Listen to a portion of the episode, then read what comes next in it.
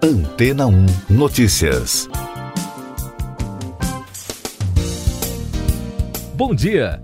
O Reino Unido está se preparando para realizar, a partir de janeiro, estudos polêmicos em voluntários saudáveis que serão infectados pelo novo coronavírus, com o objetivo de acelerar a busca por vacinas contra a Covid-19. O investimento do governo britânico no projeto controverso chega a quase 250 milhões de reais. De um lado, especialistas do Imperial College de Londres, que trabalham com estudos semelhantes, afirmaram à BBC que a segurança dos voluntários será prioridade. Mas, por outro lado, tudo vai depender de aprovação do Comitê de Ética e aval dos órgãos reguladores. O principal problema dessa proposta é o risco à vida dos participantes, já que não existe nenhum tratamento específico para evitar a morte de infectados pelo SARS-CoV-2 e, segundo estimativas, um a cada 100 infectados pela Covid morre. Já a vantagem do estudo é que ele é mais rápido no processo que testa as vacinas, porque não é necessário esperar que as pessoas que receberam as doses em testes sejam expostas a uma doença naturalmente, como ocorre na testagem padrão. No chamado estudo de desafio, os pesquisadores usam primeiro doses controladas do vírus para descobrir a menor quantidade de coronavírus necessária para causar a infecção em voluntários, com idades entre 18 e 30 anos, que apresentam menor risco de saúde. Eles serão monitorados 24 horas por dia. Em seguida, os cientistas poderão testar se uma potencial vacina contra a Covid previne realmente a infecção. Pesquisador-chefe do projeto, Christopher Shill, do Imperial College, disse à BBC que sua equipe tem conduzido com segurança estudos de desafio humano com outros vírus respiratórios por mais de 10 anos. Segundo ele, nenhum estudo é totalmente isento de risco, mas os pesquisadores envolvidos no programa estarão empenhados para garantir que os riscos sejam os mais baixos possíveis. E daqui a pouco você vai ouvir no podcast Antena ou Notícias. Cássio Marques é aprovado pelo Senado para ser ministro do Supremo Tribunal Federal. Ministro da Saúde Eduardo Pazuello está com Covid-19. Bolsonaro cancela protocolo para compra da vacina Coronavac. O jurista Cássio Marques foi aprovado pelo Senado para a vaga de ministro no STF no lugar de Celso de Mello, que se aposentou. O desembargador é a primeira indicação do presidente Jair Bolsonaro para a corte. Plenário do Senado aprovou a indicação de Caio Marques por 57 votos a 10. O ministro da Saúde, Eduardo Pazuello, testou positivo para a Covid-19. Ele se afastou do trabalho e está em isolamento, sendo acompanhado por uma equipe médica em um hotel no setor militar urbano em Brasília. O general já havia tido febre e passado mal no início da semana. Pazuello é o 12º ministro do governo a contrair a doença. O presidente Jair Bolsonaro mandou cancelar o protocolo de intenções de compra de 46 milhões de doses da vacina Coronavac do laboratório chinês Sinovac, que está sendo desenvolvida no Brasil em parceria com o Instituto Butantan. O anúncio do protocolo havia sido feito na terça-feira pelo Ministério da Saúde após uma reunião entre o ministro Pazuello e governadores. Essas e outras notícias você ouve aqui na Antena 1. Oferecimento Água Rocha Branca. Eu sou João Carlos Santana e você está ouvindo o podcast Antena 1 Notícias.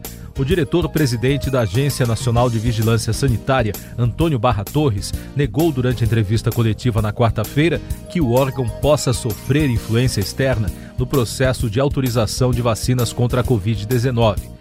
Ele disse ainda que a Anvisa não participa de compra do governo de medicamento ou insumo e as políticas de saúde são competências do Ministério da Saúde. Morre médico voluntário de testes da vacina de Oxford no Brasil. João Pedro Feitosa, de 28 anos, morreu em decorrência de complicações da Covid-19. A agência de notícias Bloomberg diz que ele não tomou a vacina, mas por confidencialidade ética, a Anvisa e os desenvolvedores da vacina não informaram se o voluntário tomou o imunizante ou placebo. Não houve suspensão do estudo. O ministro Edson Fachin do Supremo Tribunal Federal bloqueou 1 milhão e 100 mil reais das contas do senador Fernando Collor, do PROS de Alagoas. A decisão foi tomada no âmbito de uma investigação que aponta suposta ingerência política na instalação do Porto Pontal Paraná. O ministro autorizou também mandado de busca e apreensão em endereço ligado ao político. O plenário da Assembleia Legislativa de Santa Catarina aprovou na quarta-feira o segundo pedido de impeachment contra o governador Carlos Moisés da Silva.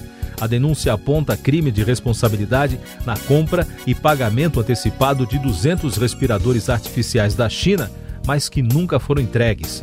O processo também investiga outras irregularidades na área da saúde. Fed indica ritmo leve e moderado de retomada econômica nos Estados Unidos. O relatório do Banco Central americano sobre as condições econômicas do país concluiu que a maior economia do mundo continuou a se recuperar em um ritmo leve a modesto até o início de outubro, mas o quadro variou muito de setor para setor. A análise consta no chamado livro bege, feita com base em pesquisa do Fed. Nos primeiros sete meses deste ano, o número de pedidos efetivados pelo Sistema Financeiro de Habitação e pelo Sistema Financeiro Imobiliário chegou a um total de 8.700. O resultado apresenta uma alta de 625% em relação ao mesmo período de 2019, quando foram apenas 1.200 operações, segundo dados divulgados pelo Banco Central.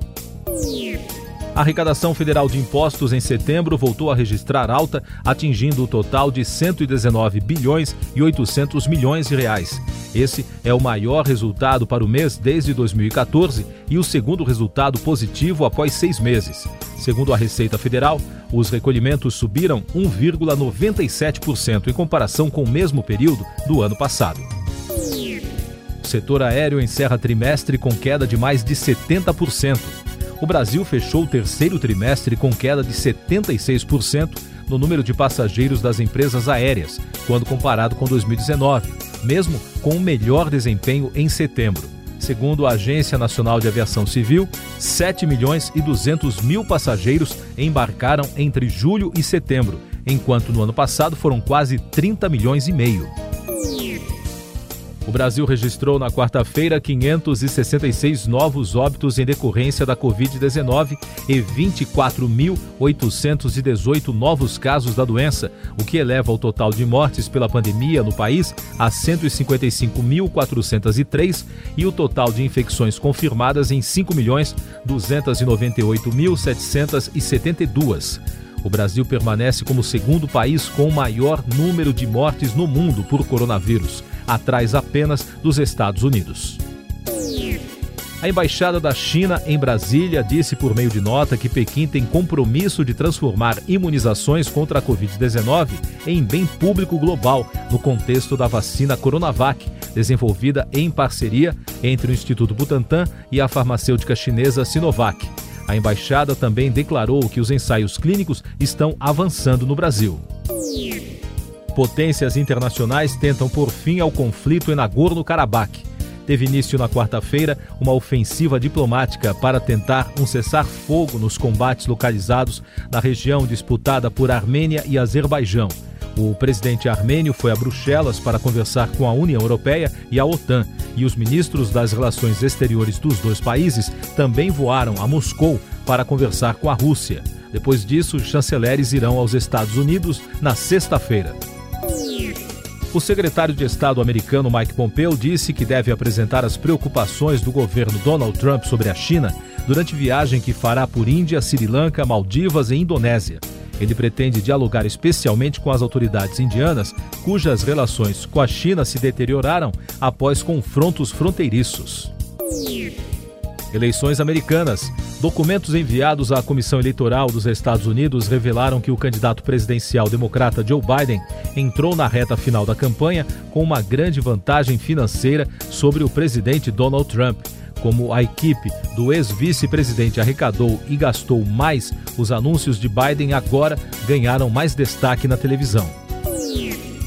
E ainda sobre as eleições, Trump e Biden se encontram nesta quinta-feira em Nashville, no Tennessee, para o último debate dos candidatos antes da eleição dos Estados Unidos. O segundo e último encontro terá a mediação da jornalista Christine Welker, da NBC News. Para este debate, os organizadores decidiram cortar o microfone dos candidatos quando o outro estiver falando. Série Flashdance, baseada no filme dos anos 80, já está em produção. O filme Flashdance em ritmo de embalo que foi grande sucesso do cinema nos anos 1980, vai retornar às telinhas em formato de série de televisão. A produção será escrita por Trace Macmillan, de Good Girls Revolt. Segundo o Hollywood Reporter, o projeto já está em desenvolvimento. O cantor Paul McCartney vai lançar em dezembro o álbum McCartney 3, com canções compostas, tocadas e produzidas pelo músico. O repertório foi gravado neste ano em Sussex, no sul da Inglaterra, com o ex-Beatle cantando e tocando guitarra, baixo, bateria e piano ao vivo. Siga nossos podcasts em antena1.com.br. Este foi o resumo das notícias que foram ao ar hoje na Antena 1.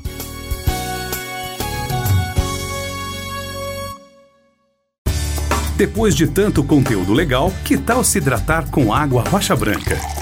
O consumo regular de água durante o dia traz benefícios para a saúde, como, por exemplo, manter a pele bonita e hidratada. Rocha Branca, da fonte direto para sua casa.